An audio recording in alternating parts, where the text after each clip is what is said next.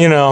Um, all right, so you know we're still going over uh, why we use the King James Bible. This is a series based on um, uh, this book, A More Sure Word by R.B. Ouellette. It's actually a book that I got from my old church for free. He, uh, our pastor, felt it was a, a, an important enough topic um, for his whole, the whole church family to understand and know, and and I'm very much of that same belief. Um, you know, you you go to a church for years and you use the same Bible that everyone else does, and then maybe sometime you go to an in-laws and you have to go to their church and they're using a different version of the Bible, and you got to think, why are they doing that? Those weirdos. Um, and but but then you got to um, think to yourself, why do I use the King James Bible and not and not just be um, a person or a Christian uh, who just doesn't think about their faith? Uh, I think God wants us to understand Him um, and know Him. And one of the things we need to do is, what's the best way to do that? That's one, that's one of the questions we have to ask ourselves is, what is the best way to get to know God? And so, um, you know, you guys being in the in the age group that you are, um, I thought it was an important. It's an important time in your life uh, it's where you're going to be influenced by others and you're going to start to be exposed to these things. You know, eventually you guys will start dating, and, and I pray that you guys will find good, godly spouses. Um, but uh, you're going to be part of whoever your spouse's family is. And, and hey, look, that's not always pretty. Uh, and but sometimes it's it's phenomenal. But even then, um, you're to go like I'm, I'm, we're going. We're planning a, a vacation to, to, Disney World. Okay, in in March. Uh, we're gonna go. Uh, we're gonna ha- have a good time, hopefully. Um, but we're looking to fly out. Um, you know, on a Sunday, just because fares are a lot cheaper on a Sunday, uh, and return on a Saturday, which is a little more expensive. But anyway, that's besides the point. But when we go, you know, my wife wants to out of courtesy, attend the church that her sister goes to. Uh, and I can tell you the last time that I went there, I was determined that I did not want to go there again. Um, you know, for multiple reasons, but their, their doctrine on Christianity and the Bible is simply wrong. You know, they look at the Bible as allegorical or you know, a, a, a, book for stories for us to, to guide us, but it's not 100% true. They don't look at the Bible as something that is God's preserved word. And after, you know, after experiencing that, my thought is, I don't know that I want to go there again. But I don't want to insult my wife because she gets a little, you know, she gets a little defensive when I say we're not going there again. But like, what's one service? Forest. And I'm like, it's one service, honey. you know, so kind of the same question, just looking at it from different angles. You know, um, so, you know, we're looking at flights on on a Sunday, and luckily, uh, my sister in law's church uh, doesn't have Sunday night services. So I get to go find a church that's going to be an independent Baptist church on a Sunday night. So, right, right. So, uh, so yeah, that's where I'm. You know, kind of, kind of works out that way. But you know, I, I would go uh, even if we were there on a Sunday. Uh, I, I, would go out of respect to my wife and out of respect to my wife's family, um, and I wouldn't go and raise any trouble. Uh, when I was younger, when we did this back in 2000, what was that? That was 2013. Uh, I, I might have raised a little more ruckus than I would now, you know.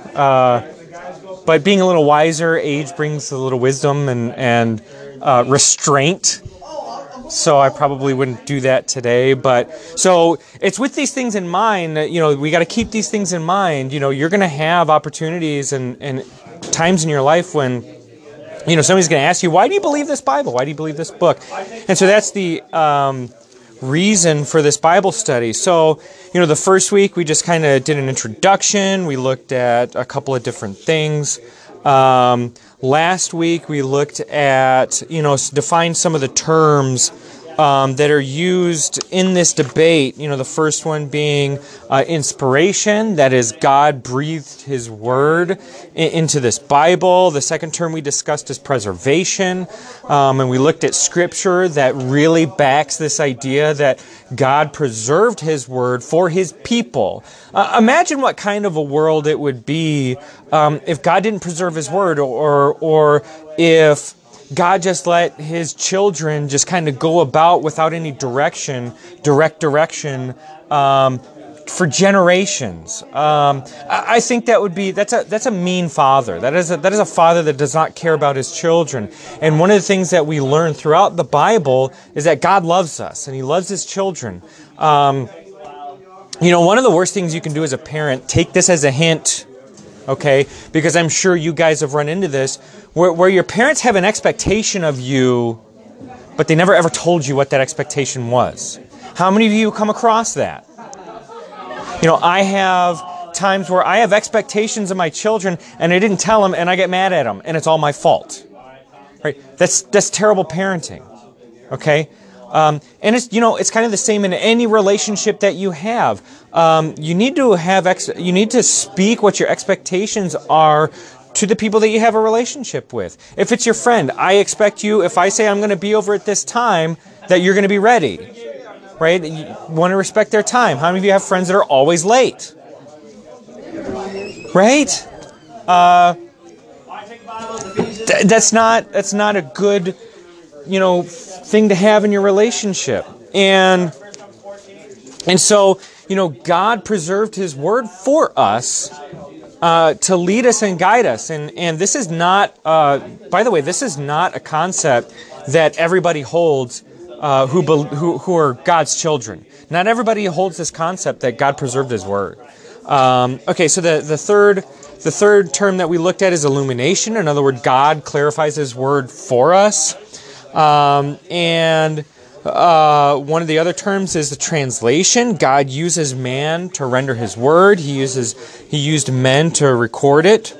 Um, and the final term that we looked at is canonization, and that God's people recognize His word. So we're able to recognize God's word through how um, these manuscripts, these texts that were used to translate His uh, this Bible, um, how they agreed with each other, how the how God's personality uh, was the same throughout, how Jesus was portrayed in in these texts were the same.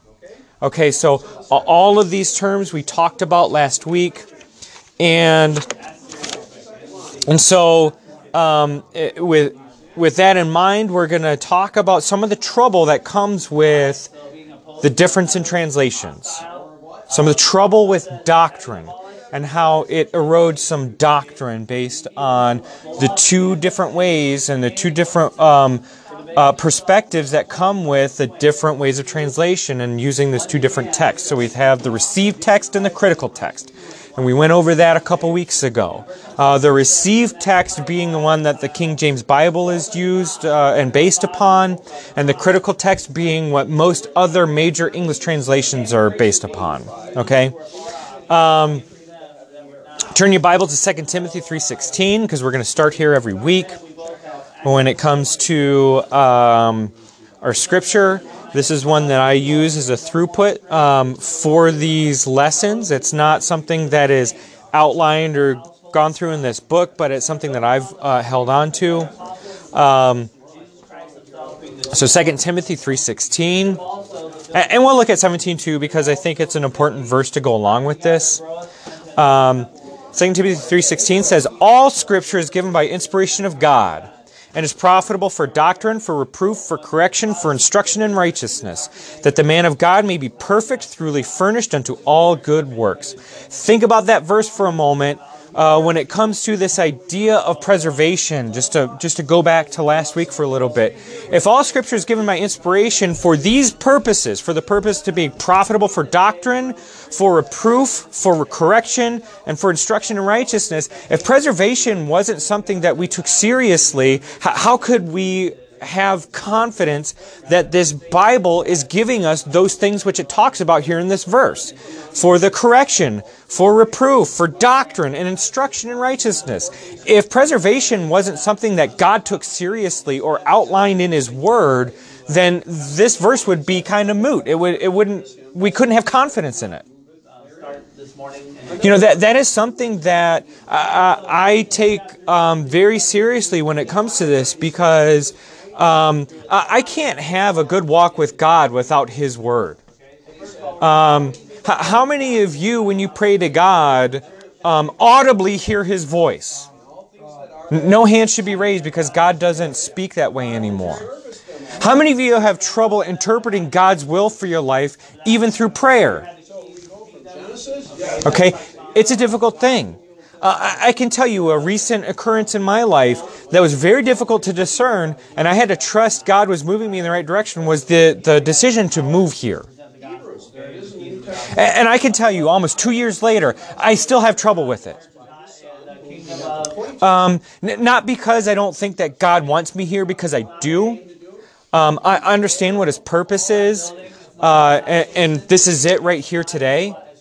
Okay, what we're doing here today is one of the reasons God moved me here. Um, because I can tell you, uh, what I do for a living doesn't motivate me uh, for God. And, and, most of you in this room are, are going to be in that same boat.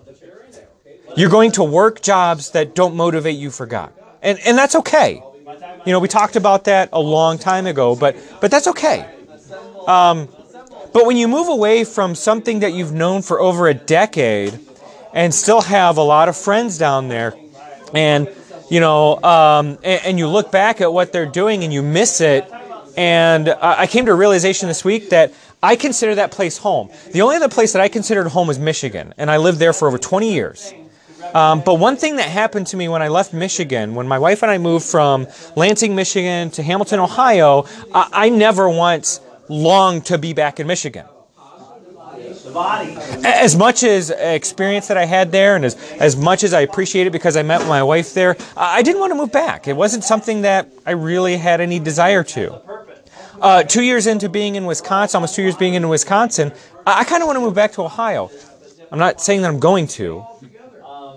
I'm just saying, personally, I want to move back there. It feels like home to me. Okay? Um, but I have to, all of that being said, I had trouble understanding and hearing God's voice in this because I so wanted to stay there. But at the end of the day, God led me to be here, start a class like this, and then help guide young people through the troubles of early adulthood in their Christian walk. I couldn't do that without a preserved Word of God. If this were just allegorical, if this were just stories to, to guide us and not true history and God's preserved word, um, I would have a hard time standing before you and, and being honest with you and saying that, yeah, I trust that what I'm telling you is true. It's, it's a pretty simple concept. Um, so, we, we will look at um, we're, what we're going to do today is we're going to look at passages because one of the defining traits of those who argue for a newer or different translation is there is no fundamental change in doctrine. So we're going to delve into that a little bit here, and we're going to look at one specific part of uh, one doctrine. So we're going to look at some passages where this idea is not supported very well. Okay. Um, now, in these passages that we're going to look at, there's only a few words. Like mo- in most instances, there's only two to three words that are changed or left out um, from these passages. And we're going to see what kind of impact they might have on a specific doctrine. Okay? Um, so, first turn in your Bibles, turn back uh, to Mark chapter 9. Mark chapter 9. Matthew, Mark, Mark, okay. I actually I knew I knew where that one was.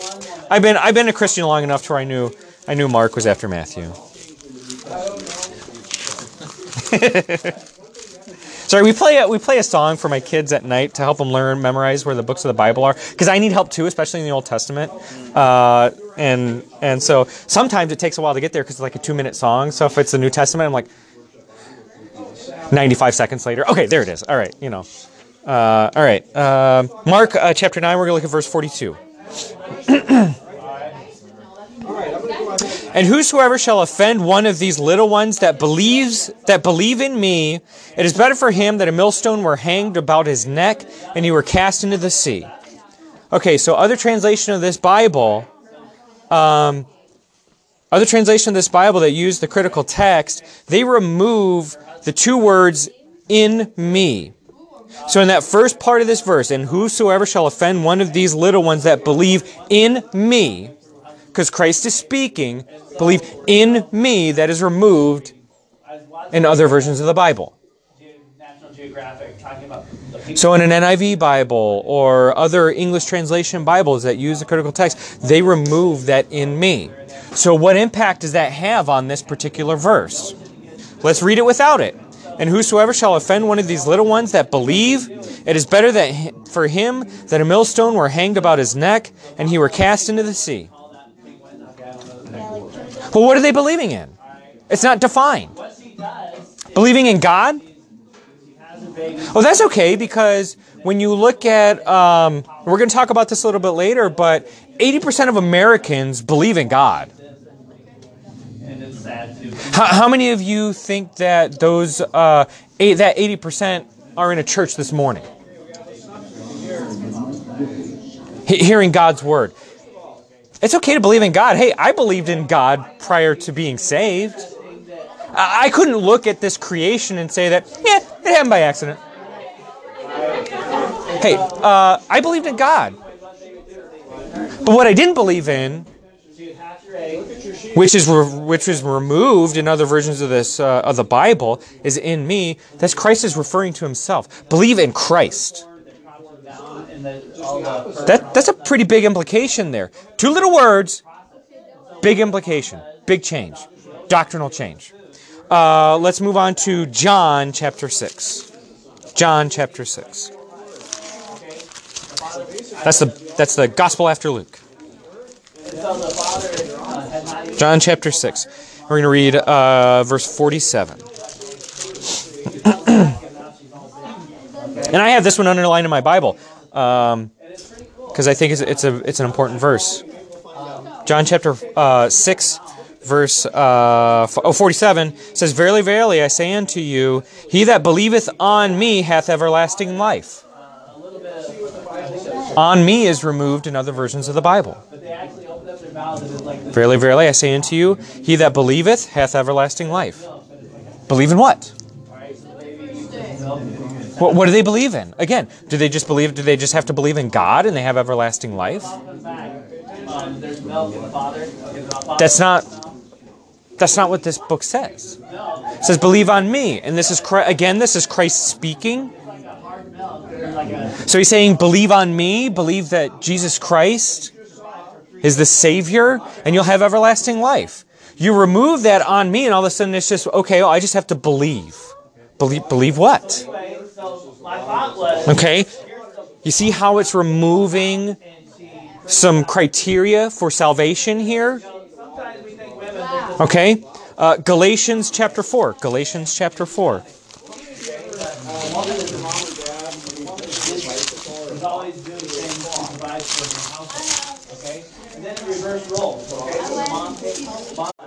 And so the father had to go and do the. I was trying to check the time. All right, there we go. All right. Uh, Galatians chapter 4, verse 7. Verse 7.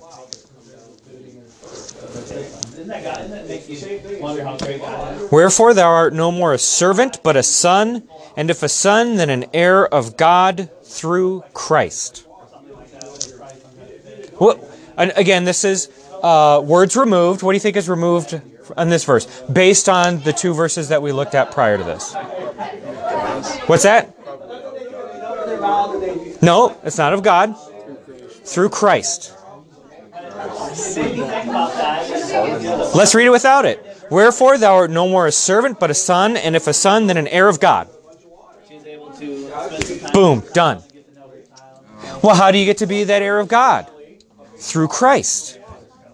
Again, it's removing Christ out of this requirement of being an heir. That's an important implication, right? I mean, as a, when you go to a fundamental uh, Baptist church, one of the one of the first things that you're going to hear is you're going to hear a salvation message. Okay, and salvation uh, in a fundamental Baptist church comes through faith in Jesus Christ, that He died on the cross for your sins, and that you need to ask forgiveness of sins from Him because He died on the cross for you. And with these, it's weakening that stance. Okay? Uh, Colossians chapter 1. Colossians chapter 1.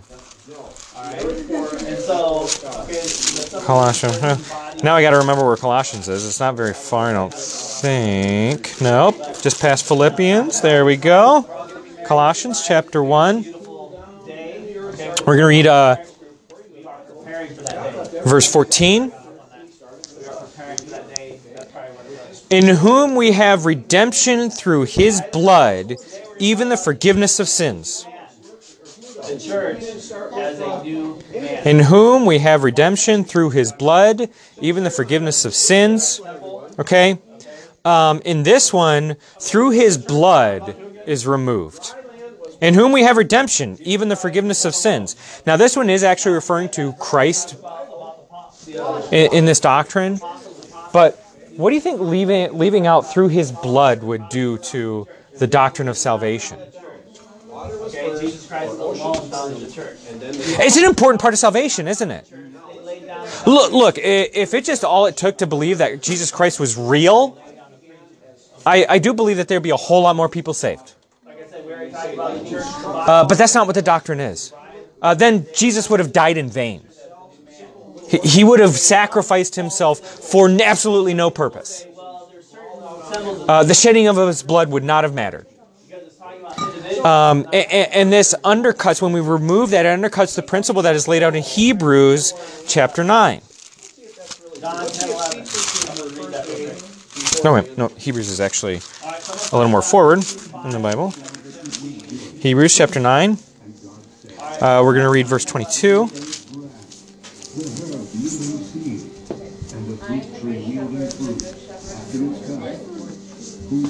Okay.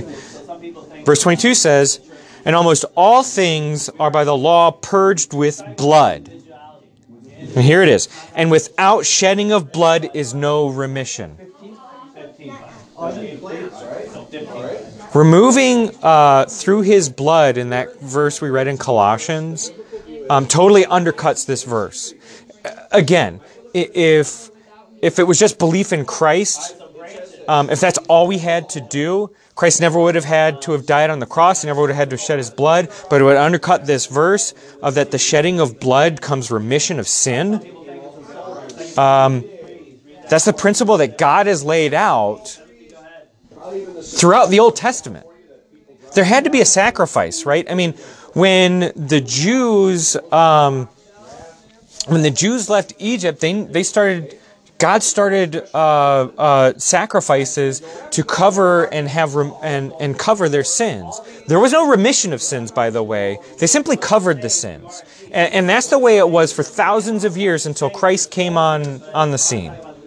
And when Christ came on the scene and Christ got on, uh, came to earth, uh, his, he, had, he had one mission to lead a sinless life so he could be a perfect sacrifice, and that his blood would then remove all sin. All sin for any who believed on him. For any who believed on him. So when we look at these these three little words in most cases, two little words in others, uh, we remove all of these words through these different translations. We undercut the we undercut the doctrine of Christ is the only way to heaven. And he's the by it's only through belief that his sacrifice would remove our sins when we believe on Him, uh, it, it, it, widens that path a little bit. Do you, do, you, do you see that pattern there? Do you see how it does that? And and when we do that, it, it starts it starts to water down uh, people's faith in Christianity. And God's people then are weaker for it. Um, you know, it got me. It got me thinking about.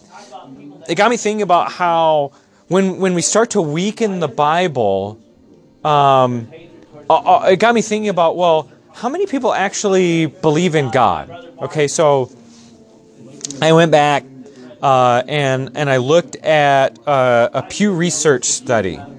Okay, so uh, this uh, Pew Center for Research is a very well respected um, research center um, in this country, and they did a survey of 4,700 Americans. Fairly large sample size. You typically you don't get that large of a sample size, um, but they uh, they wanted to study um, how many people believe in God or don't believe in God. And the result was that 80% of Americans believe in God, and only 20% don't believe in God. And this survey was conducted in December of 2017, by the way. So it's fairly recent. Um, and, you know, I, I, I got to thinking of how the impact of, of newer translations making a wider path to salvation and going going the way that somebody wants to get there, which is an argument of a lot of um, lighter Christians, I would say, or uh, other denominations. Um, that's an argument that they will bring up is I, I will go to God my way and you go to God your way. According to the Bible, there's only one way, but okay. Um, so 80% of people believe, but only 50%, 56% of those of those people surveyed believe that the God that presents himself in this book is true. Okay? Only 50% of Americans believe that God, how he's presented in the Bible, is how he actually is. So think about that. So if those 80%, that, that leaves 24% of those, the 80%. So 24% of Americans believe in God, but not the way that he's presented here in the Bible. Um, and so I wanted to look a little bit further. Um, how is it among your age group? 18 to 29 year olds. Um, the number drops from 50%, 56% who believe in God as he's uh, presented in the Bible to 43%. So there's a 13% reduction in those younger, that younger age group. That's a serious implication because they've grown up in a world where they have any translation they could want, they could think of. I mean, there's there's translations of the Bible that's in pirate speak. I, I, I kid you not. I mean, pe- people do this. Now, is it widely publicized? No. But people have done it. Apparently, they wanted God to sound like Jack Sparrow. You know, um, I, I don't know why that is, but that's the way they wanted to translate the Bible. And what they're basing their translation on, I have absolutely no idea. Um, but but think about people your age and that only 43% of them are going to believe that God, as he's presented here, um, that's how God actually is. Now, in if that's the case, then I, and I don't believe this to be the to be the case, but 43 only 43% of the people you know believe in God the way He's presented in the Bible, and, and it's now there's not a there's not a I'm not saying that um, cutting out these two little words or three little words here and there has led to this because I, I do believe there's a lot more um, at play. But I think weakening uh, the Bible and weakening doctrine has led to, has certainly contributed to the fact that um, a majority of Americans don't believe that God is God has presented himself to as he's presented himself in the Bible. That, he, that he's not the God of the Bible, that he's some God that they want to make of their own mind. I mean, hey, that would be a sweet gig. I mean, that'd be awesome if, if that if that were the case. If I could live life like I wanted to and just say, no, I think God God's okay with me behaving that way. Obviously, that's a slippery slope. You know, because the way that one man thinks is totally different than another, or else we wouldn't have serial killers in this world. Um, but just just think of that. Those those what is it? Four or five passages that we looked at that had two or three words removed, undercutting the doctrine of the deity of Christ, and, and that it's Him, and that His shed blood leads to the remission of sins, and that without Him you wouldn't be saved. That's what those two or three little words did in this case, and does in those other versions of the Bible. I mean, I think that's that's a pretty serious thing because we look at it as every word, every jot, and every tittle in this book is important. And the per- people on the other side, or, or people who use the critical text and the translators more specifically i'm not i'm not talking about individual people who read nivs or nasbs or anything like that. I'm talking about the people who translated these. They believe word for word does not matter. They believe thought for thought is what matters. And we just covered a few instances where that affects doctrine. Okay? So um, I don't know exactly what we're going to cover. We'll probably cover more of this, more instances where um, we'll, we'll see scripture changed from the King James Version to other versions of the Bible and what its impact is um, on doctrine. Okay, so we'll, we'll continue that next